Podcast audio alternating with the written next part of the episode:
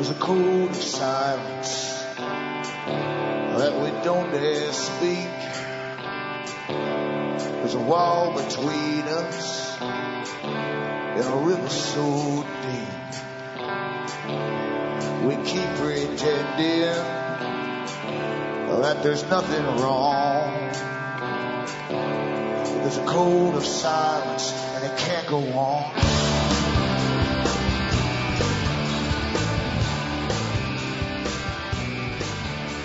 Hi folks, I'm Alan Watt. This is Cutting Through the Matrix on the 13th of March 2013. Now there's always newcomers coming in, so I'd advise you to make good use of the website cuttingthroughthematrix.com. There's lots and lots of audios for free download. And you'll find sites listed on the com site that also have transcripts for print up in English. And if you go into alanwattssentinel.eu, you'll get transcripts in other languages of a lot of talks I've given over the years. Because understanding the system you're born into is, is quite something else because it's hard for most folk to believe that uh, they've been indoctrinated from birth and that everyone they know is in the same boat basically. They all agree about the same things because they're all given the same indoctrination about the same things. They're given the topics, they're given the conclusions, and they think they're all quite sane and natural. That's why it's so easily for, easy for those at the top who gave you the system, who control it, to manipulate everyone and update you as they guide the whole world into this new world system of complete, you know, socialism basically, uh, intricate socialism though, and not for, on behalf of the people who, who are at the bottom at all. It's often supported by them because they're conned, but it's actually to bring in an ordered system with the proper people running the world properly in a, in a orderly fashion. No more self uh, decisions to make. The state will make all your decisions for you, and so on and so on. And the big foundations set themselves up long ago as charitable, philanthropic organizations, and they're now called the parallel governments by the, the insiders themselves. They even put their own members in as prime ministers and presidents of countries, have for a hundred years, and they have their own historians who actually boast about it in their books like Carroll Quigley. So I go through the big system and their plan is not a, a secret. It's called the open conspiracy because H.G. Wells was a propagandist for them and he, he, he titled one of his articles in his books, uh, the open conspiracy. So uh, everything's published. It's just that most folk don't want to read them. They're dry books, very dry. And uh, it's not like a novel with chases and sex scenes. They're very dry and depressing to read. And but the fact is, uh, you'll see it all coming true in your lifetime. Every step, every plan for 50 year plans, 100 year plans, 150 year plans for different aspects of society change, uh, it's all been done. And there's more to come yet. So go to my website, as I say, you'll find out uh, what's really happening in the world. And don't be startled by it. Once you understand it, you're never startled by anything that happens. You know what's got to come next. And also too, remember you're the audience that bring me to you. I don't bring on advertisers as guests. I don't sensationalize anything. I just tell you the straight hard facts and it's, it's rather sad, but that's where life really is. Hard facts. And you find out that everything's happening by deliberation, by big powerful organizations at the top that you don't elect at all. They've been running the show for a long time. So you can help support me and get along by, by uh, buying the books and discs at cuttingthroughthematrix.com and you can, you can possibly donate as well because I have no shares in any company selling anything at all whatsoever. So to do so, as I say, go into cuttingthroughthematrix.com. You'll find out how to do it. From the US to Canada, remember, you can you still use personal checks or international postal money orders from the post office. Or you can send cash or use PayPal. Across the world, Western Union, MoneyGram and PayPal. And as I say, straight donations are really, really welcome as we go into so-called austerity the planned austerity that was talked about over a hundred years ago. They even knew the time they'd bring it in. And it was, it was, to be towards the end when they've always got the whole global system standardized. And that's why it's being brought in now, you see. Everything is on cue, like a big long-term business plan. And I hear the music coming in, so I'll be back after uh, these messages.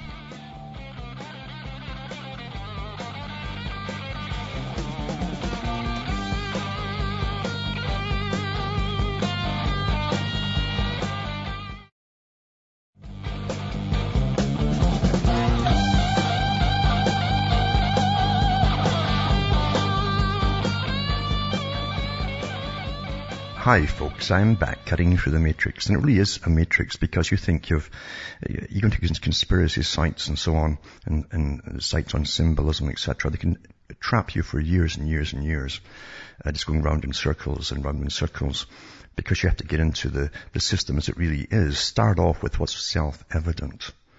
And the history of what's been happening is out there from associations and foundations that, that bring it all about and who are constantly working upon it, you see. And most folk don't know that uh, at the end of World War II, organizations were already formed during World War II, but at the end of World War II, uh, the United Nations, certain, a certain group was given power over all the rest. And the power that they had was to, was to examine the causes of war, what they thought were the causes of war and who were the victims of war.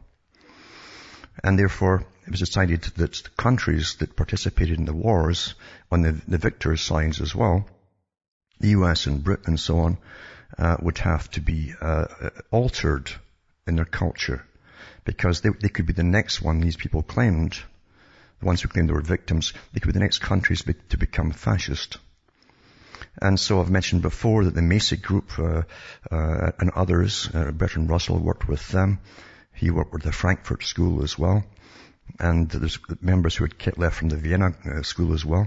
They all got together and they started to work together to create new cultures for those countries, the victors themselves. And in the US, the president of the US actually gave them authority to recreate the culture. They worked with Bernays as well. Uh, who, is, who also had already changed the culture of America or guided it into consumerist type society. But most folk don't, don't know that they also work for these massive foundations, uh, philanthropic organizations, tax-free of course, that have trillions and trillions of dollars to spend and massive investments too, all tax-free. They run uh, thousands, literally thousands of non-governmental organizations across the planet. Incredible. And I say that's a parallel government. But for, for Britain, they wanted to massively um, denationalize the country and same with the US too. And one of the ways to do it, and they signed this in at the in the charter too, and behind closed door meetings. Uh, they, they actually in San Francisco at the UN meeting, they actually said that uh, Britain would have to deindustrialize. Now they never told the public in Britain about this. They didn't tell them either that it was also an agreement that they'd have to, to eventually work pretty secretively towards a complete European Union with a, a European Parliament. Exactly as Karl Marx had talked about long time before that. And they brought initially the, the free trade deal through the Royal Institute for International Affairs, another private foundation that sounds very official, but it's privately owned, uh, set together by top bankers of the world. And these were the guys who set up the United Nations as well and they ran all the media. They now run all the media of the world pretty well through their other branches, Council on Foreign Relations, etc. And um, so Britain was getting deindustrialized, and it really started to speed up at the end of the 1960s. And through the, the whole 1970s, all you heard on the news was factories up and going. Because they weren't telling you they were already moving them off to third world countries, just said they were up and, and, and leaving or packing in. And it was, it was a daily routine to hear of all this massive unemployment and getting added to, and the suicide rate became phenomenal. It actually overtook Sweden, uh, way above Sweden, in fact, for a long time. But the public weren't told about it. And even then, when you'd see these covert little terms they always use, you see, when declarations are made uh, uh, through through politicians, verbal uh, declarations, they are legal announcements to the public. And if there's no reaction to the announcement, it becomes officially law, basically. And that they kept saying that your prime minister, it doesn't matter what party it was, one after the other in Britain, would go over to France and Germany and, and they'd sign close for closer ties, closer ties for the EU. That's a term they always used, closer ties. And that meant they were signing deeper integration uh, and binding integration until everything was, was completely uh, equalized amongst them. They, would merged their economies, they'd merged their, their banking systems, and so on. Until you couldn't get out of it. And it wasn't until the late 90s, once they had the whole thing up and running, with this new EU Parliament, which for about 30 years they denied we were going to make, uh, actually came out and said that, that the, the people in Britain were not to know until it was up and running and finished. Now, as I say, uh, deculturalization was also a part of it too. Mass immigration from diverse countries was to happen. And uh, people in Britain weren't told either that many people were being encouraged to come in from, say, India and countries like that. And they were given first dibs, in fact, uh, in opening up uh, businesses. Many of them got deals where they didn't have to pay any taxes for 10 to 15 years. That's quite a deal to get. Plus they'd also get grants for opening them up. And they started off really with corner stores throughout housing schemes and things like that until folk got used to it. And then more would come in and so on. And they did the same thing in other countries too. Back, uh, but at the same time too, uh, after Pierre Trudeau in Canada was in, uh, and I, I know this firsthand because, because when I applied to come to Canada from Britain, uh, the, the consulate uh, told me, uh, the Canadian consulate told me, he was a French Canadian, he says, you know, you people are not as welcome in Canada as you used to be. He was kind of hostile, you know. And I still didn't quite clue in to the big message that was given to me. But years later, I noticed um, that one of the, the, the, the, writers for the Toronto Sun at the time, Claire Hoy, his name was, uh, Claire Hoy had managed to get the immigration statistics for Canada uh, through the 80s and so on. And to the present time, I think, probably hasn't changed. It was to be 97% non-white. That was official immigration quotas to change the face of Canada too. Now they're doing the same in Britain, and now it's happening the same thing in the States. This is how they're bringing in this world order and destroying the original cultures, but mainly uh, the, the, the, basically European cultures had to be destroyed. This article here says, you know, old-fashioned Britain is gone. And it says, most Brits are unhappy at home and consider emigrating. I can remember too, in the 90s, there was a, there was jobs, five jobs going for engineers in Australia, in a place in England. Uh, they, were, they were gathering to apply to, I think it was London in fact. The, the queue was five miles long of people trying to apply to these five jobs. It's very hard for ordinary Britons to get out of there. Anyway, it says, um, the new surveys found that many middle-class UK families want to emigrate as Britain can no longer afford them a good quality of life.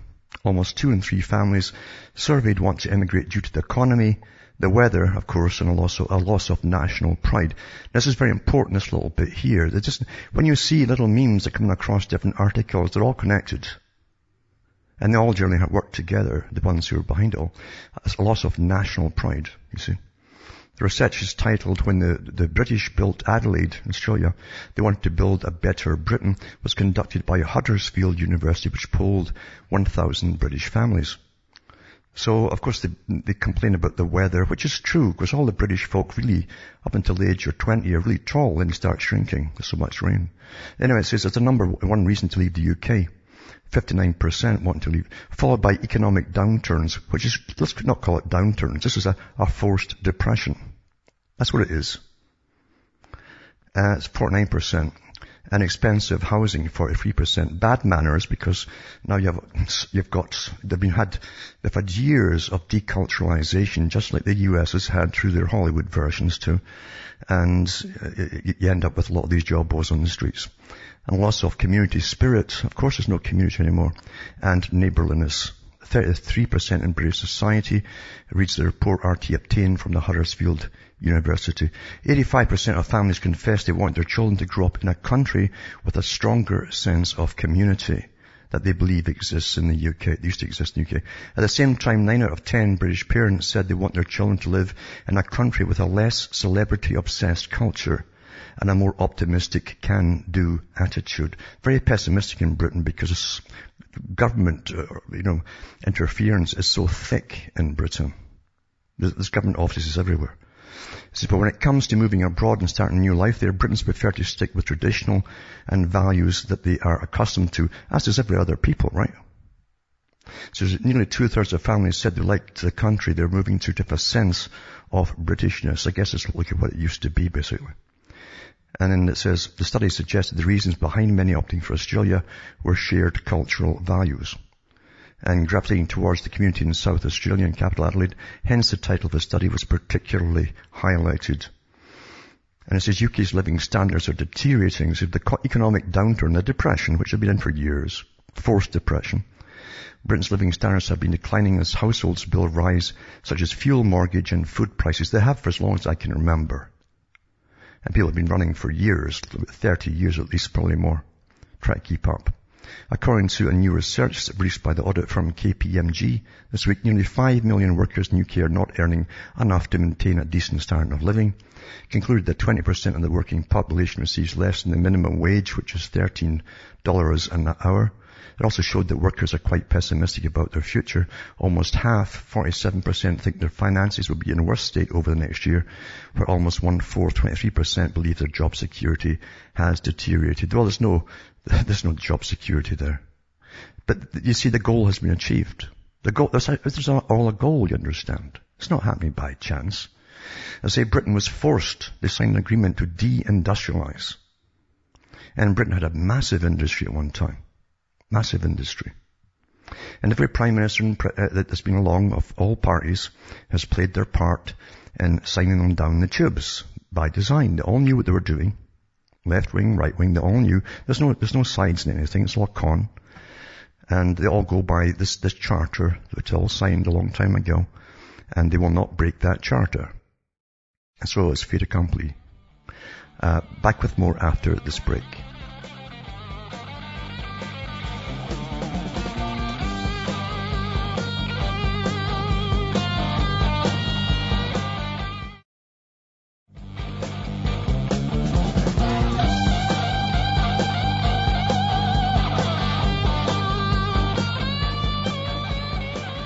Hi folks, I'm back cutting through the matrix to tie in with the last article too and talking about memes and themes that they put out there.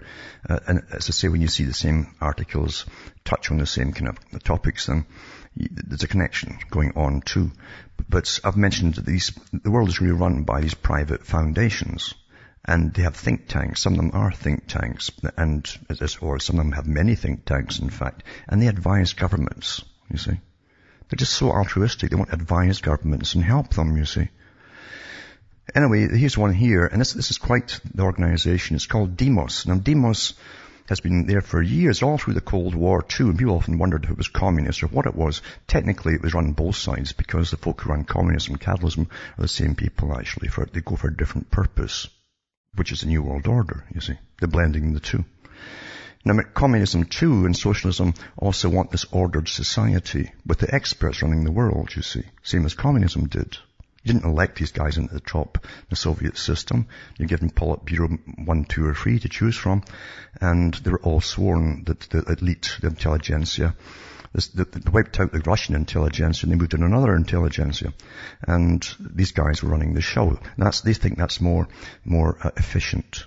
The same with the Club of Rome, a private organization too and think tank uh, that uh, works for the United Nations and advises governments. They said the same thing, that eventually democracy would have to go. It doesn't work. It's not fast enough to get things done. All the experts know what has to be done, you see. Anyway, this one here is from Demos. Now, Demos, as I say, is, is Orwellian, uses a lot of double speak to throw people off the track but it's got quite a history to it. Anyway, here's the latest thing here. And it says the Progressive Conservatism Project. Now this organization is anything but what you think is conservative as the traditional conservatives go. But progressive conservatism is a term that Maggie Thatcher used. It's, it's like neocon. That's what it means if you don't get, if you don't understand it. Progressive conserve, right? Progress, conserve, you know, at odds with each other. It, it's, the, it's a neocon thing.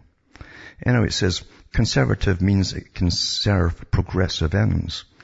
So the Progressive Conservative Project at Demos is chaired by David Willetts MP, Member of Parliament, Minister of State for Universities and Science. Now Demos works through universities because if you want to change culture and direction and ideas and, uh, and opinions on things, you must work through the universities. As if you look at how progressive ends can be achieved using conservative means, the project develops policies and ideas that are firmly rooted in the conservative tradition, but also reflect the progressive values of personal and community empowerment. So it's got the, both the socialism and so-called fascism combined, because the new system tr- truly is run by people who, who've used both techniques to get what they want. Combating poverty and tackling inequality. The Progressive Conservative Project is run by Max Wind Cowie, and you can contact him, blah, blah, blah. I'll put all these links up tonight for you to read. But here's their project for, for the latest Demos project. These guys were all pro-Soviet and so on, and altering the face of Britain and yada yada yada. An investigation into the state of pride in modern Britain ties right in with the last one, you see. This project will include, because understand, to, to, dis, to destroy the culture, you got to find out what makes them proud in the culture and start bringing it down.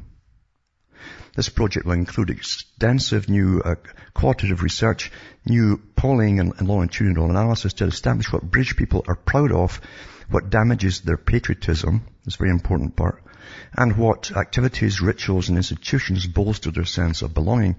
This work is being funded by the Pears Foundation and will be published in the autumn, it says. Then it goes on to say, are we there yet? And so on, blah, blah, blah. Now, who are the Pears Foundation? And that's quite interesting too. And it says, who are we? We are a, a British family foundation rooted in Jewish values. Our work is concerned with positive identity and citizenship. Our approach is based on research and inspired by the urge to ask questions. That's not a bad thing, asking questions.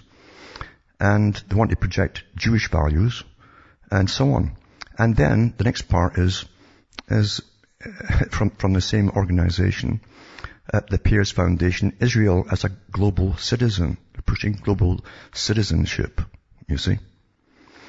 I'll put this link up as well to do with it. But they're all working in cahoots, of course, with Demos, because they all work together, these foundations. So on the one hand, they're talking about what, what, what creates pride for Britain. Then they're talking about global citizenship. You understand, if you're really uh, proud of your culture, in your country, te- technically you, you, don't want to be part of this kind of strange foreign thing that's called global citizenship. What is a global citizen?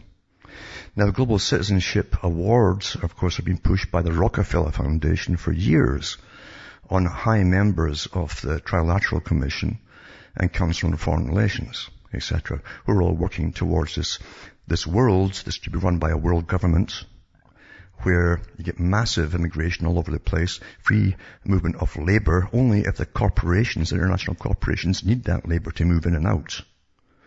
But it's not for the ordinary person to go in and out, ultimately. It's if they want you or need you. So there's a lot to it, and I'll put these links up tonight for those who see all the, the, the shenanigans going on behind the scenes by different organizations that you've got to really look into to find out what they really are, not what they say in one page and find out their connections and who's funding them and, and why they're funding this and so on. Ask the right questions, right? If you don't ask questions, if you're forbidden to ask questions, there's something really wrong. Really, really wrong. You're under tyranny if you're forbidden to ask questions. Children learn by asking questions. So should adults too. And we're in a sad state when it's verboten. Back with more after this.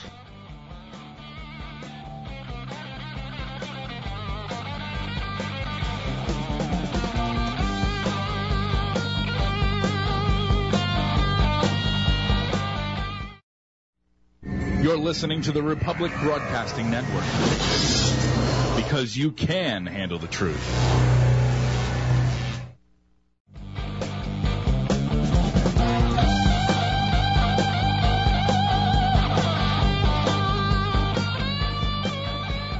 Hi folks, we're back cutting through the matrix and you know, the big boys have crashed the economies uh, and plundered the public. As I say, at least twice a century, that's the standard going. That's what they do. And of course, because they run the legal systems in the countries, they also uh, never put any laws in to stop it from happening again, because they always plan to do it again, you see. But guys like George Soros, who's plundered countries openly by rigging different markets and so on, is quite another character indeed. And again, he is up there as the head of the European Council on Foreign Relations. you see. So there are no enemies amongst the guys at the top. There's no other sides. There's only one group, understand. And George Soros, who's 82, it's his claims former lover, 27, threw a lamp at him as they fought in bed over two million Manhattan apartment. This is a, a Mail Online story, so this is the big thing you know, that he's here. He's, he is fighting with this young chickstad, they call them chicksters, who throw themselves at these guys well, because with all the cash. That's not the important part. I'll put this link up tonight, and you'll see uh, a little bit about what he did to get some of the cash and how he sunk Britain. He doesn't give you the whole story in this article, but it was in goes into onto the fact that um, he broke the Bank of England. That's what he was called, the man who broke the Bank of England after making millions during the 1992 UK currency crisis. Now what he did, he actually said this in, the papers at the time, uh, and you can go back in the articles and check yourself, that he phoned two of his friends up and they were the guys who successfully started dumping bonds and so on and betting on Britain, uh, taking a dive and having to borrow, and they made millions out of it. They set it up to happen. There's no law to stop them. Never will be. You see. And um, that's the important part. The rest of it is just the usual junk, because after this bimbo will be somebody else, and and so on and so on. Now, there's always plenty of money to throw in all projects, even though we're all broke supposedly. You understand, there's only one honeypot, that's the taxpayers' honeypot. And that's why big corporations get in there too. And, and, and big, big uh, industries, including the whole green energy projects for private organizations. We're paying for all the construction and so on of all their projects and they give it, get it all for free. Uh, it's, it's just quite amazing plunder and robbery that's going on right now. But here's a, it's not a lot of money, this one, but it shows you a public health study is now to spend $1.5 million to find out why three quarters of lesbians are obese. Uh, uh, do we really care? Huh? I mean, do, do we really, really care?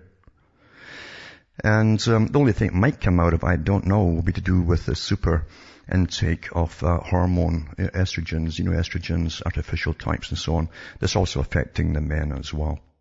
And that's maybe what will come out to, to do with that, I bet you. But we'll wait and see anyway. But there's no end of money to spend on nonsensical things at all. There's just no, no end of it at all. And also too, this is a judge in a horrific abortion case involving Kermit Gosnell. I mentioned him a few days ago. Uh, this guy was an abortionist who was killing women as well, but he also had body parts and baby parts all over the place. He, he had, he was killing babies after birth. And his staff, what kind of staff would you have where they'd put their sandwiches in with fridges with body parts and stuff like that? I mean, really, really? Honestly, eh? This is beyond horror movies. I mean, this is really happening. Anyway, it says the jury selection has concluded in Gosnell's case and common pleas judge Jeffrey P. Minehart has sent home any potential juror that professed to be pro-life. So I guess you could be pro-death to get on the jury so that this, this murderer here can, can get off with it. Which he probably will actually. That's how bad things are today. You see, when you get to the stage when all things have been destroyed, the same thing has been done in, in times gone past, in ancient empires, for instance, the Greek and the Roman and, so on. Uh, and so those who know how to do this, because that knowledge is never lost. In fact, historians, especially ancient history uh, and historians, are brought in to top level meetings, all these, these big foundations like Carroll Quigley. You know, he was brought in to advise on ways to, this worked with this country and that country or this empire in the past. Plato said the same thing, you know, the formulas, you can alter human behavior if you introduce the formulas in the right way. It will always repeat itself again. But during the end of a collapse, you get all this weird perverted behavior going on. And the new age stuff, stuff is phenomenal. So you push that on, especially women. They go into the magic ends of things. We've had the CIA backing uh, different women in the past, even creating magazines for them to make them and go into, go into the new age things and all that kind of stuff. And, um, it's still going on, you see. So ancient techniques will always work once you bring it in to bring cultures and societies down. And it says, and then you get these weird things happening again, which is typical of this period we're going through, when all values are lost, you understand.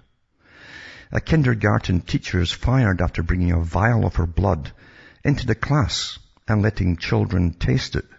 I think last year I mentioned the fact that it was in Canada here that um, two teachers, well more than two actually, but two, uh, a woman and a man, uh, put on a, a, a, lap dance for the children, uh, dance, and uh, uh, and of course that kind of faded away because I didn't want to bring it up again. It kind of faded out the newspapers. But this this is how bad it gets. Is, is every few years people turn 18 and they're more corrupt than the ones from the past because of the indoctrination they've had.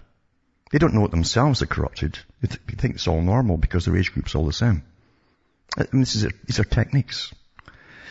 Says up to a dozen Norwegian children may have uh, ingested their kindergarten teacher's blood after she brought the vial of it into the class. The teacher has not been identified. Reportedly asked the nurse at a recent doctor's visit if she could have a vial of her blood to take with her to the school where she taught. When sharing time came, that's quite a different new name for you, she took out the vial, poured it in a plate, and let the students pass it around the classroom, said uh, Inger Lise Anderson, director of the Dravog kindergarten. And then um, the children asked if they could touch it, and then she, she allowed them. Then they asked, how do we get it off? So she put her finger to her mouth, and the children followed suit. There were a dozen students in the class. I mean, what's going on? What's, go, what's going on here in people's minds to allow this kind of thing to happen? You think about, see, we're living in, in a form, uh, this is a created hell. To destroy anything and bring in utter chaos, to bring out the new order, you must create utter chaos. Everything is turned upside down. Right is wrong. Wrong is right. And so on. It's all been done by design, by the formula. It's no, no coincidence. Also tonight too, I'll put up this article. It's called Killing Us Softly, Euthanasia Policymakers and Those Who Fund It. It says, H.G. Wells, in, his, in the writings Anticipations, he called it, 1901, described the coming world state where there would be uh, the merciful obliteration of weak and silly and pointless people. This didn't start with Hitler. Hitler copied Britain. It says in, in Robert Hugh Benson's Lord of the Worlds, 1907, he said there would be ministers of euthanasia like Jack Kevorkian, for instance, and in 1998, another under American socialism. A few years later, but I believe we're there, it says. But that was written back in 1907. Ministers of euthanasia. That's where we are today. They're talking about your value in society, whether they should give you treatment or not. Ezekiel Emanuel, MD, it says who are president appointed, American president appointed health advisor, promotes the complete uh, lives system, it's called. I'll put this link up tonight too that's being implemented to ration healthcare. Dr. Emanuel makes a clear choice. When implemented, the complete lives system produces a priority curve on which individuals aged roughly 15 and 40 years get the most substantial chance, whereas the youngest and the oldest people get chances that are attenuated. What's your value to society? How important are you? That's what it means. It's all here, folks. And you're living through this massive change and you're watching Disneyland and everything else to do with television. This is Donald Berwick, uh, who at present appointed administrator of the Centers for Medicare and Medicaid Services, is a strong proponent of comparative effectiveness research, also to use to ration care. In the UK, rather than focusing on the individual needs of patients, the National Health Service uses comparative and cost effectiveness information to limit options as a budgetary tool there's little doubt the same will happen in the US. Actually, it will because I mentioned before, I've got it here, the RAND Corporation was given, uh, this again private, not-for-profit foundation that rakes in billions for every uh, little investigation it does. They did the one for Obama, uh, and they, they came to the conclusion they would copy the British system. Under the new law, accountable care organizations are set up which will force very aggressive rationing practices by medical groups. The healthcare law calls for paying providers for the services they use and for rewarding them for any savings initially in the Medicare program. This is Cass Sunstein, who the President uh, appointed regulatory czar and who thankfully resigned lately, states that unless you specifically record your wish not to donate organs, doctors should be able to harvest your organs, should you be declared brain dead. For donations on the basis of presumed consent, this is even if you never actually give consent. He's also stated that an economic crisis can be used to usher socialism into the United States. That's always been the agenda. You understand what socialism is? It's not what the folk at the bottom think it is. It's the opposite of what you think at the bottom. What socialism is.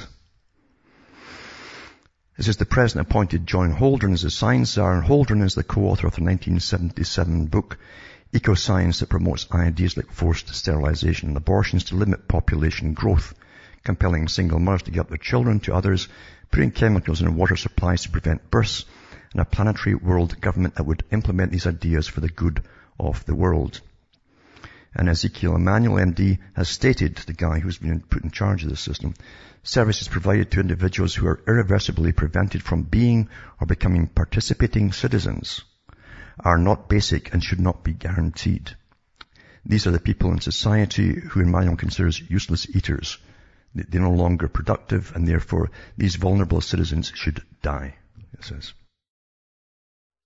It says it's not surprising since Dr. Emanuel was a fellow at the Hastings Center, the same Hastings Center co-funded by the euthanasia proponent William uh, Gaylin, Willard Gaylin is MD. Same Hastings Center whose other co-founder Daniel Callahan explained in 1983 that taking all food and fluid away from vulnerable patients was probably the only way to make sure certain patients actually die without legalizing of euthanasia. So, so we'll not euthanize them, we'll just starve them and, and dehydrate them to death. You understand how they do it?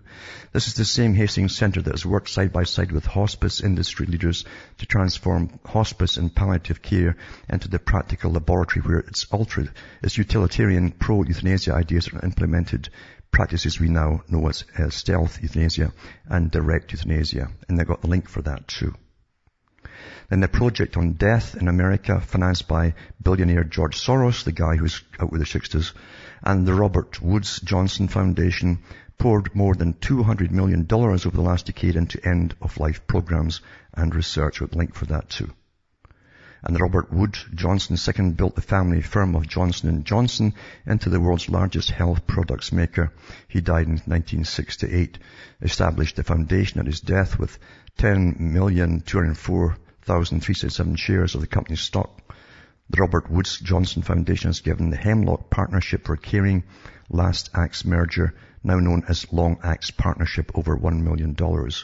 According to the foundation, long-term uh, supporter of Planned Parenthood and euthanasia, Last Acts was the launching paid for $11.25, $11.25 million grant to elevate awareness, in other indoctrinate the public and inspire movements, improvements on the end of life care.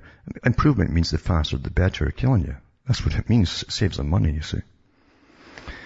So, it says the Soros Project plans to act as a resource center to encourage other donors to support death and dying causes. And it says, um, the leaders at the top of the National Hospice and Palliative Care Organization are the Euthanasia Society of America's heirs and benefactors philosophically. So a nice name for it, National Hospice and Palliative Care Organization. It's for euthanasia. It says uh, the NHPCO is legally and corporately uh, the final successor organization of the Euthanasia Society at the very strictest sense of the terms. And it goes on a whole bunch of other ones associated with them too. And um, as I say, there's more on George Soros too with his further plans on euthanasia. I'll also put up uh, a PDF tonight too. And again, it's put, it's put out by uh, the guys I've just been mentioning. In fact, the Department of Bioethics. Bioethics is a new name for eugenics. Eugenics got a bad name uh, only when Hitler actually put it into practice. It was okay when they were using it in the States. And the Rockefeller Foundation promoted uh, eugenics and sterilization in the States for years. But after, after World War II, uh, of course it declined the bad name and um, they had to change their name, so they came up with bioethics. So these specialists in bioethicism are the ones who now give us our new values. And it says here that um, the National uh, Institution of Health, Bethesda, and Maryland, USA. And it says um, the authors are uh, Gavin uh, Persad, Alan Wertheimer, and Ezekiel Emanuel again. Allocation of very scarce medical interventions such as organs and vaccines is a persistent ethical challenge. We evaluate eight simple allocation principles that can be classified into four categories treating people equally, favoring the worst off, maximizing total benefits and promoting and rewarding social usefulness. I'll say that again, and promoting and rewarding social usefulness, folks. Huh? No single principle is sufficient to incorporate all morally relevant considerations, and therefore individual principles must be combined into multi-principle allocation systems. We evaluate three systems. United Network is for organ sharing points systems, quality adjusted uh, life years, and disability adjusted life years. We recommend an alternative system, the complete life system, that's what I've been talking about, which prioritizes younger people who have not yet lived a complete life and also incorporates prognosis, meaning uh, what's the chances of survival, how fit will you be, and so on, because you could be a good taxpayer and producer. Save the most lives, lottery, and instrumental value principles. And so they go through the whole kit and caboodle. You've got to really understand what they're saying because they're awfully good at doublespeak, folks. But for those who've been following this stuff for a long, long time, it should be rather easy to decipher. Uh, this is hell on earth coming down. And as I've said for many, many years, here it is now. You'll be evaluated upon your productivity and your tax paying and and, uh, uh, and and also for your standing, your standing in community or society. What's your social? Are you necessary? In other words, how necessary are you? it's all here, folks. It's all here. But again, most folk will just, you know, most folk are gone. You know that, don't you? The, the, the incredible indoctrination, uh, mainly through fiction actually. They're addicted to fiction on television. That's where they get upgraded all the time by their, by their owners. I call it, once you've lost your mind, you understand someone else owns it. And it's the ones who have got, got over your firewall. There's no firewall in the mind. And you're brainwashed. Back with more after this.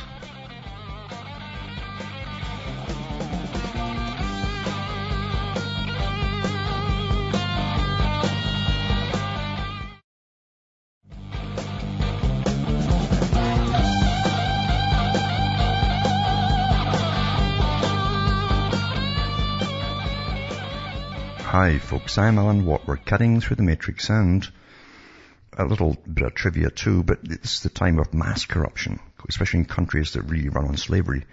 And there's so much getting built into China there, and, and, of course the big Politburo at the top, which is the same as the Soviet bunch at the top, living on the mass of peasantry who work for peanuts. But such big scams going on there too. A Hong Kong woman was jailed for laundering $860 million. 860, she was illiterate too. It says a woman has been jailed for 10 years for laundering about $860 million in Hong Kong.